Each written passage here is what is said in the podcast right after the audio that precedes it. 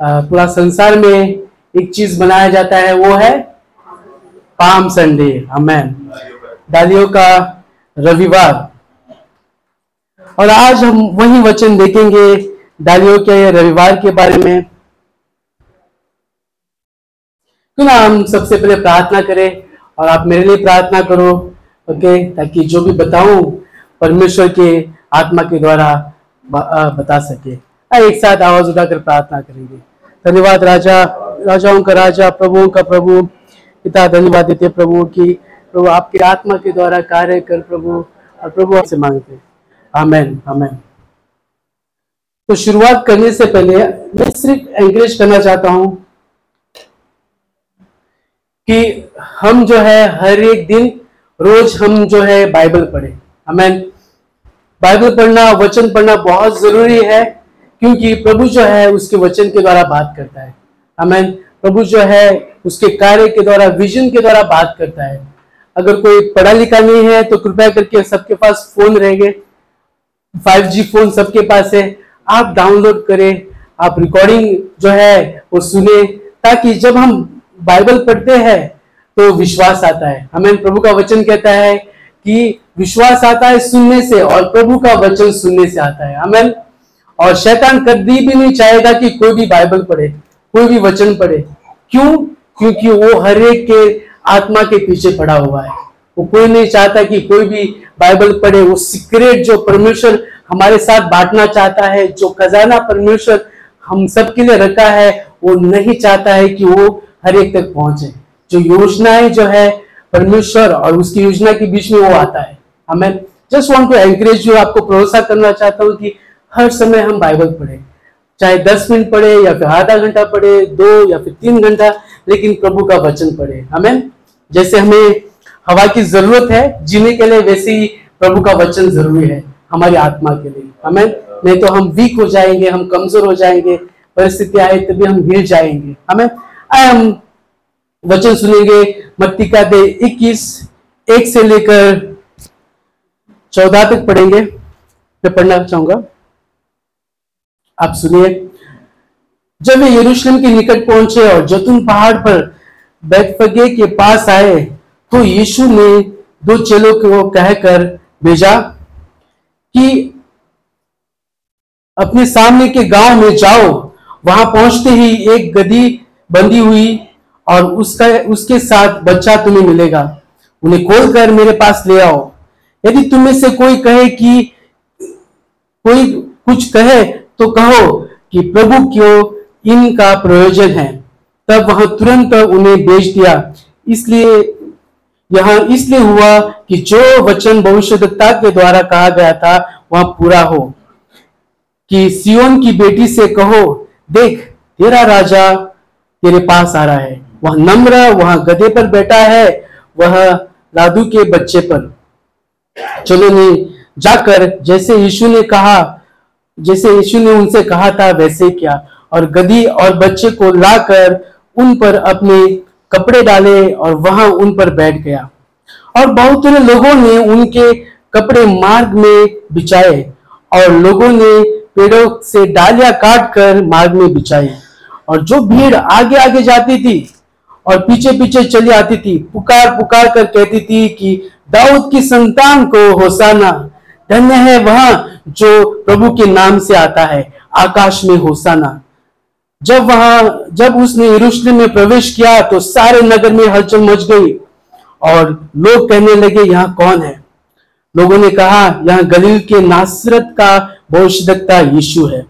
यीशु ने परमेश्वर के मंदिर में जाकर उन सबों को मंदिर में लेन देन करते थे, निकाल दिया और सरफरों के कीड़े और कबूतरों के बेचने वालों को चोंगिया उलट उलट दी और उनसे कहा, लिखा गया है, यहाँ मेरा घर प्रार्थना का घर कहलाएगा। परंतु तुम उसे डाकुओं को, डाकुओं की खो बनाते हो और अंधे, लंगड़े और मंदिर में उसके पास लाए गए और उसने उन्हें चंगा कर दिया। हाल लिया जब ये वचन पढ़, जब ये वचन हम पढ़ रहे थे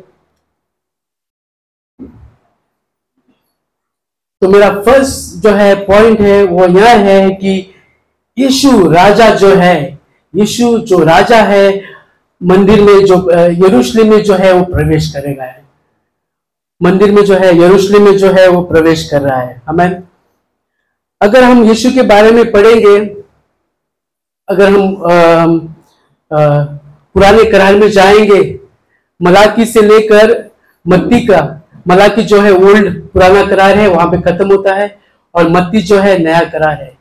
तो 400 साल दोनों के बीच में गैप है। हमें और 400 साल जैसे गैप है तो बहुत सारा चीज़ हुआ रहेगा। हमें मत्ती जो है, जब मत्ती का इंट्रोडक्शन इस तरह किया गया है यहुना बपतिस्मा के द्वारा। हमें जब हम मत्ती पढ़ते हैं तो कहते हैं कि यहुना बपतिस्मा जो है, एक मार्ग तैयार कर रहा है। हमें वो इस तरह जो है, हम देख सकते हैं कि इंट्रोडक्शन कर रहा है। और पुराने करार और नए करार के बीच में नियरली 400 ईयर्स यानी कि चार पीढ़ी का गैप है। चार पीढ़ी का गैप है। हमें और एक वचन पढ़ना चाहूँगा, ताकि मैं बाद में आपको विस्तार से बता सकूँ। और एक वचन है यशा का अध्याय छ वचन सॉरी 64 वचन से छ से सात।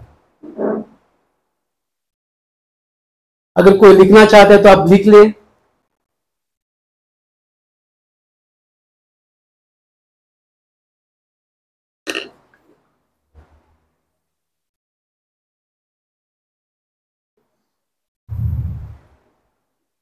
यशा का अध्याय 64 वचन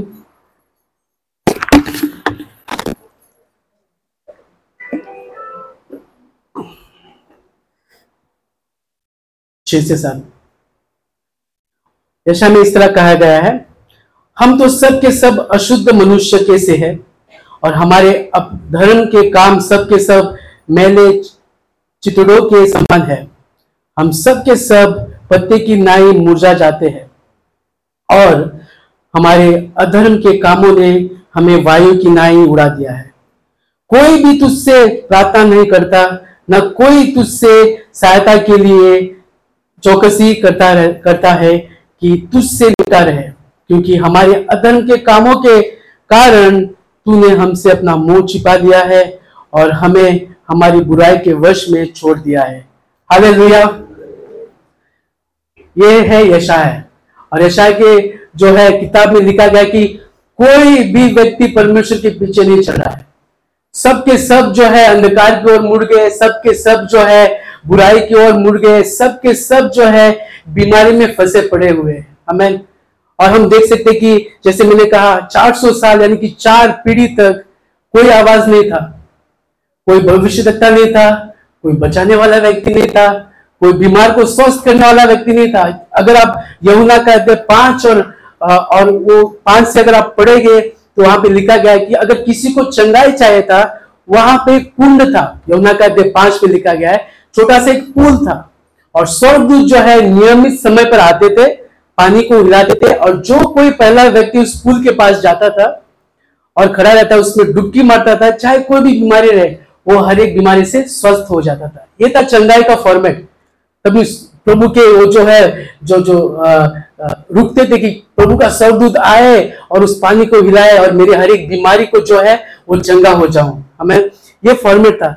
जब यीशु मसीह आया तभी वचन कहता है, मत्ती के जैसे आखिर में हम लोगों ने पढ़ा, वहाँ का कि अंधे, लंगड़े और बहुत सारे जो बीमार में फंसे हुए थे, प्रभु ने सभी को चंगा कर दिया। हमें हालेलुया।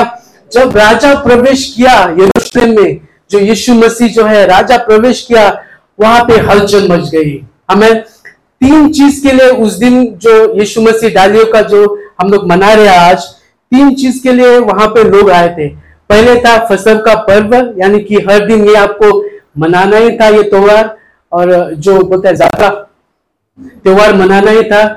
और दूसरा चीज़, यीशु को देखने के लिए लोग आए थे, बहुत बड़ी भीड़। अगर आप यमुना का अध्याय में पढ़ोगे तो वहाँ पर लिखा गया है कि जैसे लोग लाजरस को देखने के लिए आए थे, उनके लिए एक अचंबा चीज़ था कि कोई व्यक्ति मृत्यु में से जी उठा है। और प्रभु यीशु ने वो बड़ा कार्य किया था। मृत्यु में से लाजर को जी उठा अगर यमुना कहते बारह और आठ में आप पढ़ोगे, आठ से लेकर बीस तक, वहाँ पे कहते हैं कि लोग जो है यीशु को देखने के लिए आए थे, लोग जो है लाजरस को देखने के लिए आए थे।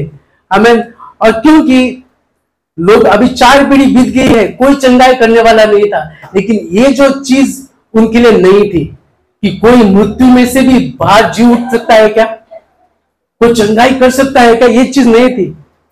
कोई व्यक्ति चंदा कर सकता है क्या? हमें, लेकिन लोग आए थे उस दिन फ़सल का पर्व मनाने के लिए, यीशु मसीह को देखने के लिए और लाजरस को देखने के लिए कि ये जो मरा हुआ व्यक्ति कैसे जीवित हुआ उठा है, उसको मिलने के लिए। और अगर आप यौना का में पढ़ोगे तो वहाँ पर लिखा गया है कि जो जो फरीसी थे, वो एक प्लान करने लगे कि लाजरस को मारना चाहिए, क्योंकि ये जो है, सब लोग लाजरस को देखने के लिए आ रहे हैं। हाँ वो लोग प्लानिंग बना रहे थे लाजरस के बारे में। क्योंकि लोग भीड़ के भीड़ चढ़कर उसको देखने के लिए आ रहे थे और यीशु मसीह को देखने के लिए आ रहे थे।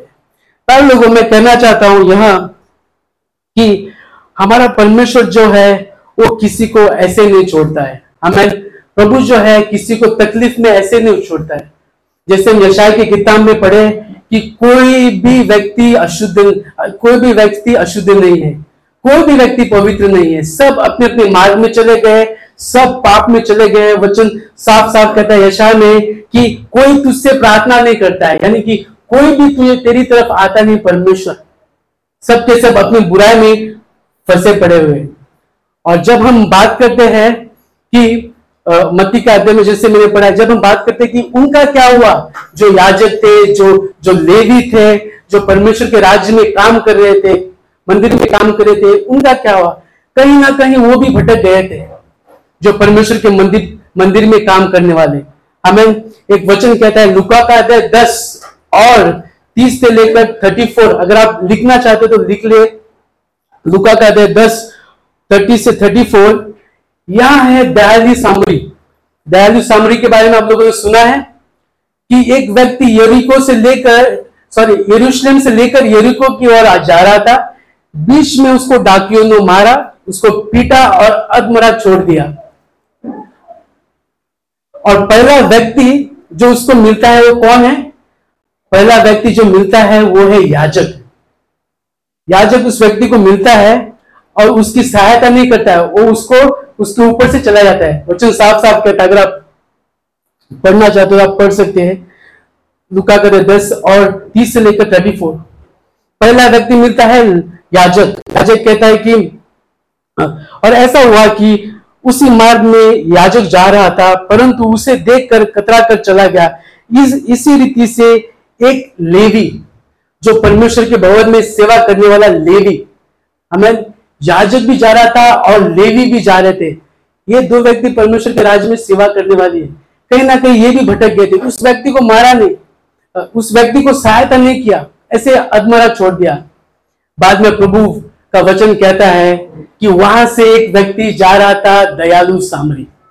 हमें एक सामरी व्यक्ति जा रहा था और उस व्यक्ति को उठाया मलम पट्टी किया और उसको जो है जो चाहे मैं तुझे कर्ज देता हूँ हर एक पैसा देता हूँ और वापस आके देखता भी हूँ कि ठीक है कि नहीं क्योंकि तू जो है इसका ख्याल रख। और यीशु कहता है यीशु एक्चुअली कहना चाहता था उन लोगों को जो लेवी थे जो फरीसी थे जो सिद्दीकी थे जो परमेश्वर के विरुद्ध बात करते थे परमेश्वर के कानून जो आ, कानून के रखवाले थे वो परमेश्वर के विरुद्ध बात कर रहे थे। वो कहना चाहते था कि तुम अपने धर्म में इतने डूब गए हो कि तुम जो है मनुष्य को भूल गए हो। हमें ये जो पैरेबल ये जो जो जो दृष्टांत है, वो ऐसे बात करता है, लेवियों के बारे में और याजक के बारे में, जो परमेश्वर के भवन में जो है, वो काम कर इसलिए राजा को आना ही था, और वो राजा है यीशु मसीहा। हमें कोई परिपक्व व्यक्ति नहीं था, कोई वो व्यक्ति नहीं था जो परमेश्वर के साथ मुलाकात करे। हमें 400 साल तक कुछ भी बात नहीं हुआ है। 400 साल के बाद बात हुआ और वो था यहोना बपतिस्मा था उसने कहा कि, पाप से मन फिराओ और मार्ग जो है परमेश्वर के मार्ग पर चलो और वो हरेक को बपतिस्मा देता था।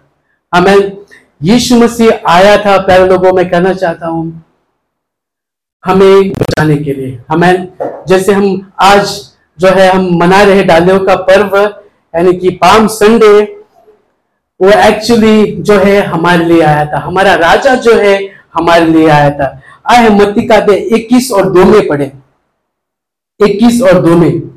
वहीं इस तरह कहता है कि अपने सामने के गाँव में जाओ, वहाँ पहुँचते ही एक गदी बंधी हुई है और उसके साथ बच्चा तुम्हें मिलेगा। उन्हें खोलकर मेरे पास लाओ। प्रभु जो है सर्वज्ञानी है। ये ये वचन जब पढ़ते हैं, वहाँ पे वहाँ पे दर्शाता है कि परमेश्वर जो है सर्वज्ञानी है। उसको पता है कहाँ पर क्या है। हमें उसको पता है कहाँ पर क्या है। और प्रभु जो है सबसे लोएस्ट जैसे हम कभी कभी बातों में कह देते हैं, जो जो यूथ है कभी कभी बात है क्या तू गधा है? मेरे, ऐसे कुछ बोल देते हम लोग। क्या गधे? गधे के बारे में, क्या गधे की तरह? कभी कभार मेरे को भी बोल देते हैं मेरी बीवी। क्या गधे की तरह? लेकिन जो लोस्ट जो है लोस्ट यानी कि ऐसे मज़ाक में बोल देते कभी कभार। सीरियस मत लो आप। प्रभु जो है लोवेस्ट यानी कि जो घोड़ा की ज़रूरत नहीं है, लेकिन जो लोवेस्ट जो हम अपने आँखों से देखते कि ये तो कुछ भी नहीं है, लेकिन प्रभु जब उसके ऊपर बैठा, गधा भी फ़ेमस हो गया।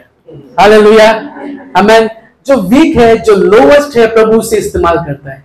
हमें आज हम हंस रहे हैं, लेकिन जो कमज़ोर है, प्रभु उसको कहता है कि, वचन कहता है कि वो ऊँचे पर उठाता है और दरिद्र जो है व्यक्ति, जो जो कुछ भी लायक नहीं है, वो उठाता है और ज्ञानियों के बीच में बैठाता है। हमें वो हमारा परमेश्वर है और उसके साथ कोई नहीं है। हमें और तीसरा दूसरा वचन हम पढ़ेंगे। तीसरा वचन से वहाँ पर यदि तुमसे तुम में से कोई कुछ कहे तो कहो कि प्रभु को इनका प्रयोजन है। तब वहाँ तुरंत उन्हें भेज देगा। हाल यीशु मसीह दो चीज़ कहता है। पहले जो है, वो कहता है कि जाके गले कोई बच्चों को लेकर आ।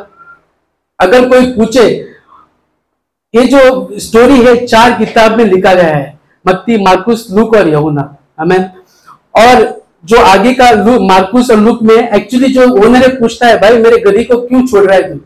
क्यों एक्चुअली मेरे गली को लेके जा रहा है? और वहाँ पर वो बोलता है कि, परमेश्वर की ज़रूरत है इस गधे की।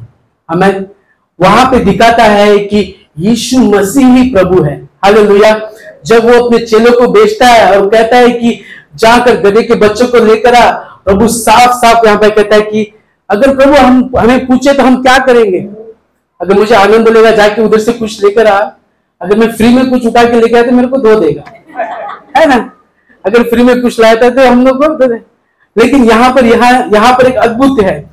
चले जाते भी है और जाके कहते भी है, क्या किसके लिए ज़रूरत है? वो कहता है कि प्रभु को इनका प्रयोजन है, यानी कि प्रभु को इसकी ज़रूरत है। हालेलुया। यहाँ पर वो दर्शाता है कि वो सर्वज्ञानी है और यहाँ पर वो दर्शाता है कि वो परमेश्वर है। हालेलुया। वही प्रभु है। कौन? यीशु मसीहा ही प्रभु है।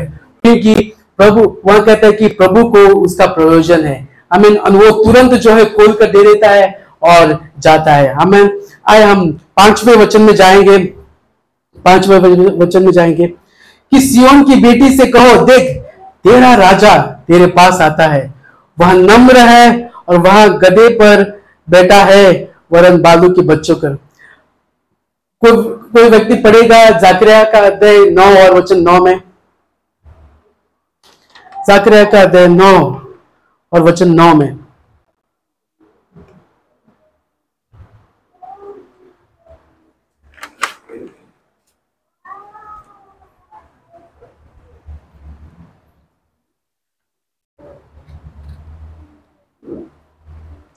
नौ और वचन नौ मिला। पुराना करार जाकरिया।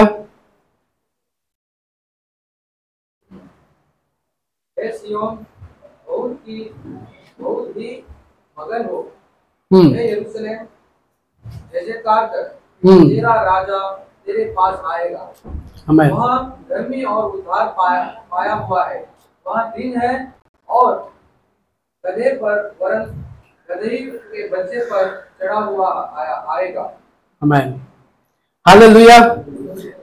का अध्याय नौ और नौ में, ये पुराने करार में जो है प्रभु यीशु के बारे में भविष्यवाणी की गई थी। वहाँ पे लिखा गया है कि, हे सियोन बहुत ही मग्न हो। हे यरूशलेम, जय जयकार कर, क्योंकि तेरा राजा तेरे पास आएगा। वहाँ धर्मी और उद्धार पाया हुआ है, वहाँ दीन है और गधे पर वरन गधी के बच्चे पर चढ़ा हुआ आएगा। हालेलुया। ये जो हर एक भविष्यवाणी जो है, परमेश्वर के यीशु मसीह के बारे में लिखी गई हर एक भविष्यवाणी हंड्रेड परसेंट जो है पूरा हो चुकी है। हालेलुया। आप ये मत सोचो कि जो हम इन दिनों में देख रहे हैं देश देश के ऊपर लड़ाई कर रहे हैं राज्य राज्य के ऊपर चढ़ रहे हैं, वो भी भविष्यवाणी लिखी गई है नया करार में, और वो भी पूरी होगी हमें हमें जो है परमेश्वर की ओर देखना बहुत ज़रूरी है।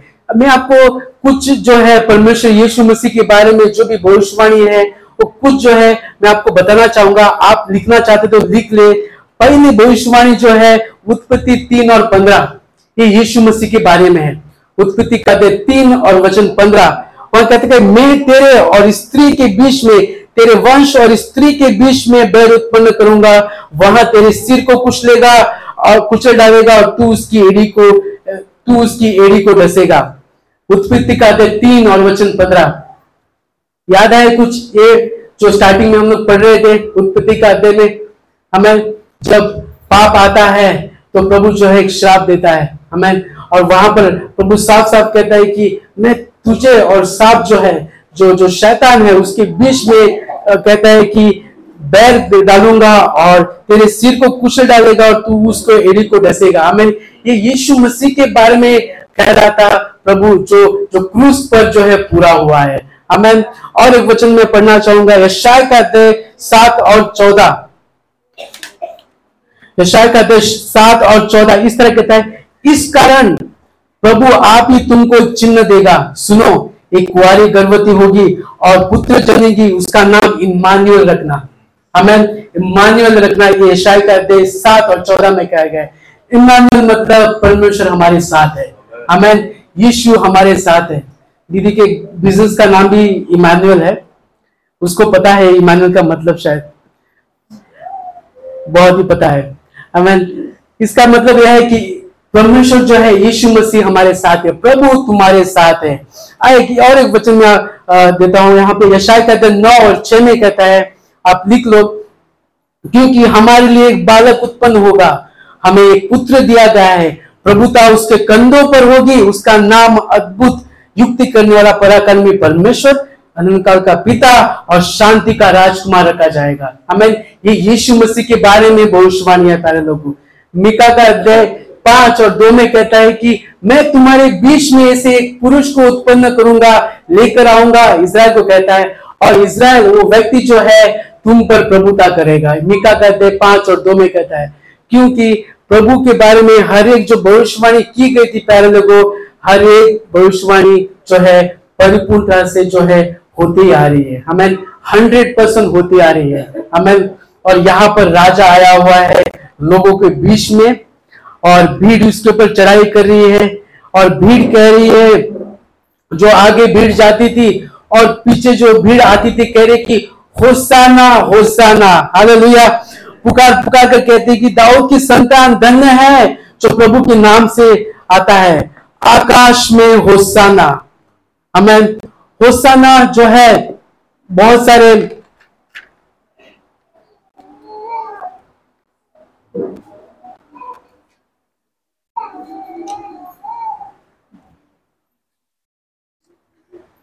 जब प्रभु जब प्रवेश करता है यरूशलेम में तो बहुत सारे लोग जो है, भीड़ के भीड़ नए आते हैं, इकट्ठे होते हैं। उनमें से बहुत सारे लोग हैं जो नॉर्मल रहते हैं, जो बीमार, जो बीमारी है, जो बीमार से पीड़ित है, वो लोग भी है उनके बीच में। और जो पाप में डूबे हुए वो लोग भी है उनके बीच में। वो कहते कि होसाना होसाना हमने एक्चुअली वो कहना चाहते कि, हमने सुना है आपके बारे में। आप वो परमेश्वर है जो लाजरस को जिलाया है। आप वो परमेश्वर है जो आप कार्य कर सकते हो। हम आपको होसाना करते हैं। हालेलुया।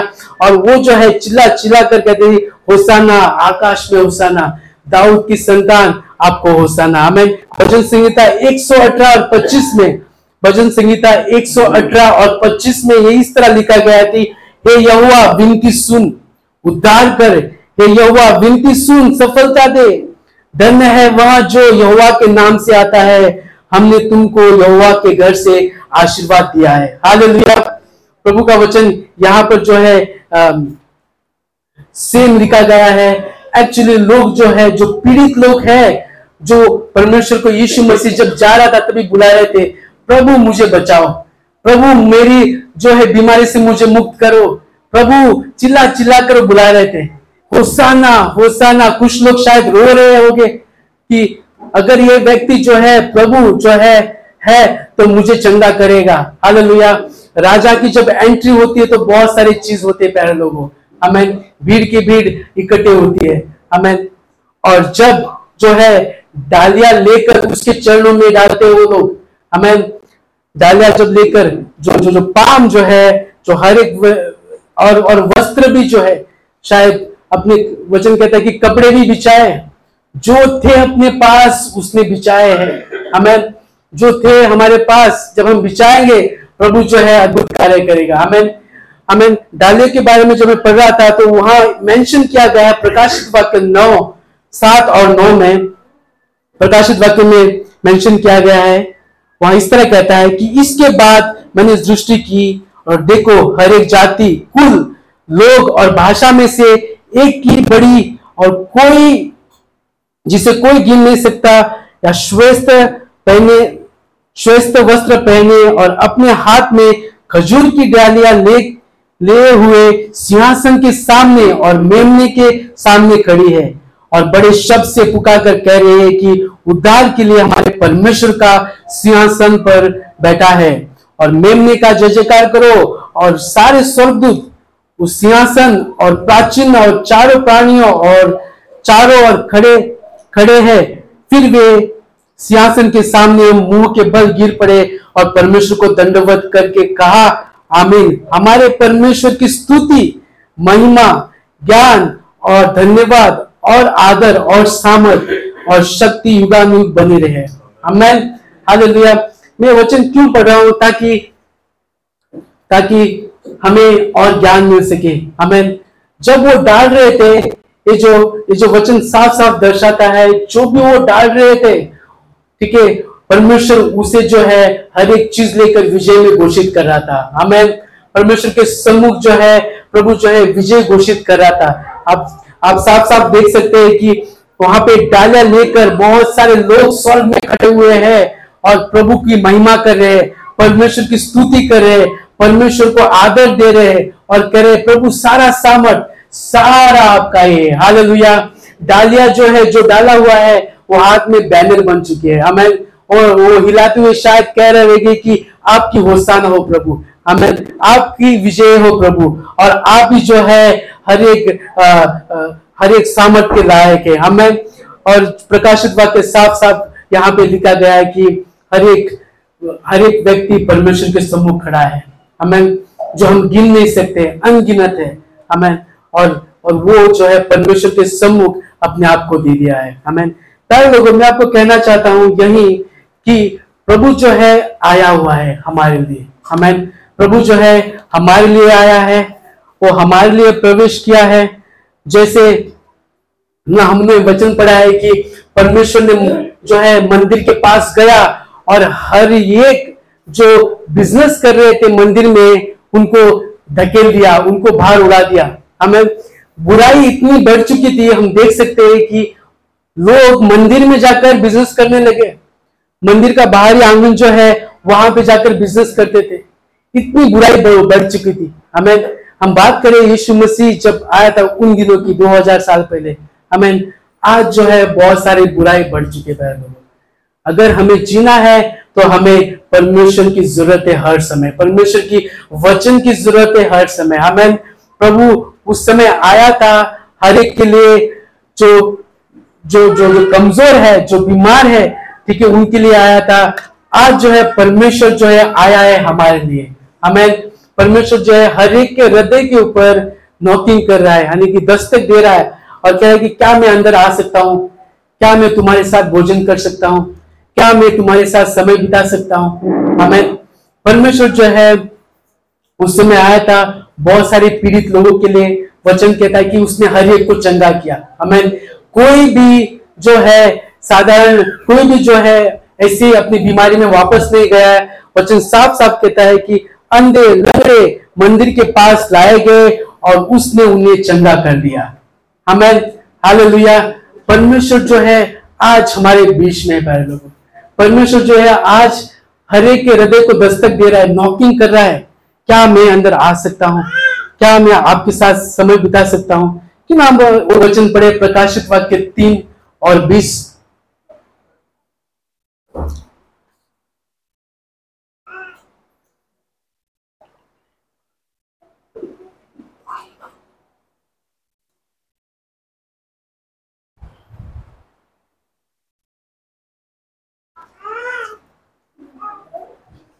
हमारा राजा जो है यरूशलेम में आ चुका है।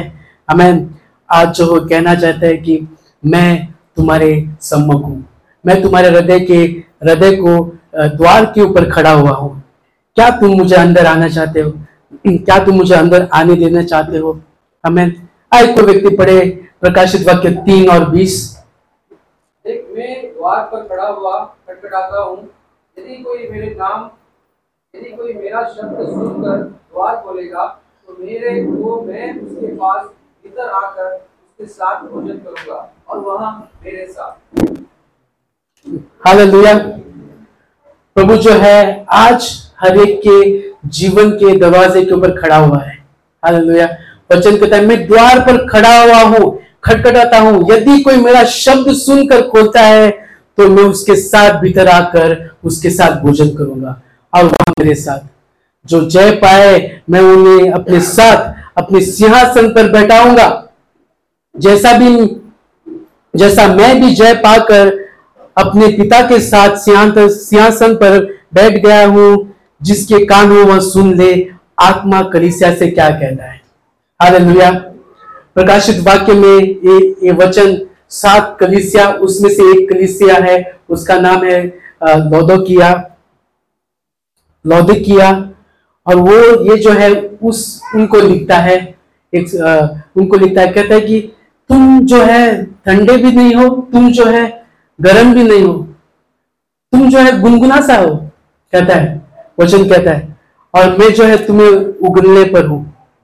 हमें हमें जो है प्रभु की ओर देखना है। हमें हमें गर्म भी नहीं रहना है या फिर ठंडे नहीं, हमें हमेशा परमेश्वर के लिए गर्म रहना ज़रूरी है। आगे भैया हमें ठंडे रहने की ज़रूरत नहीं है, लेकिन हमेशा परमेश्वर की ओर देखना बहुत ज़रूरी है। हमें और वहाँ पर कहता है कि वहाँ पर लिटरली जो है, वहाँ पर प्रभु जो है, एक एक एक अपनी भड़ास निकालता है, एक जो अपने अपने एक स्ट्रेट फॉरवर्ड एकदम स्ट्रिक से बात करता है। वो यहाँ इस तरह कहता है, मैं पढ़ना चाहूँगा, प्रकाशित वाक्य तीन में इस तरह कहता है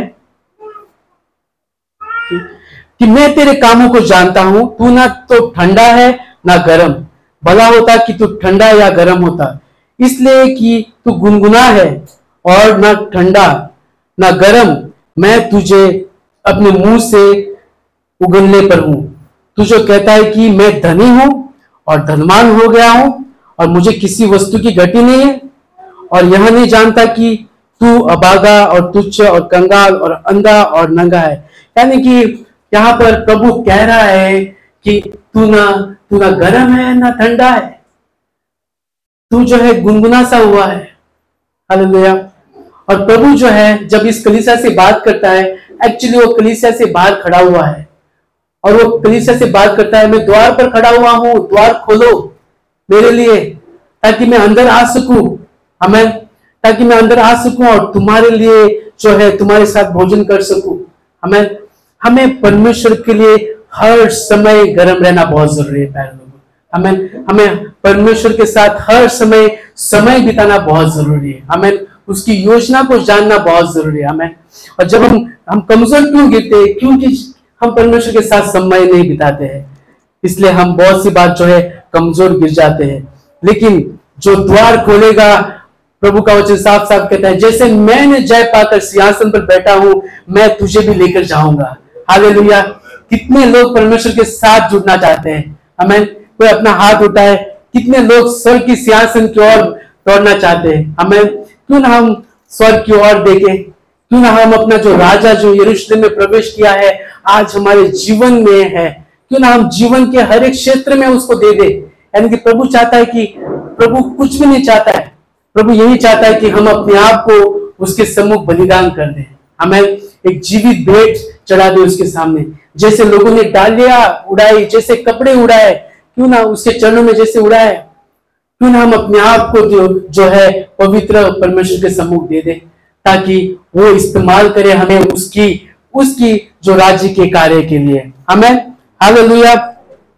आखिर में मैं मैं एक,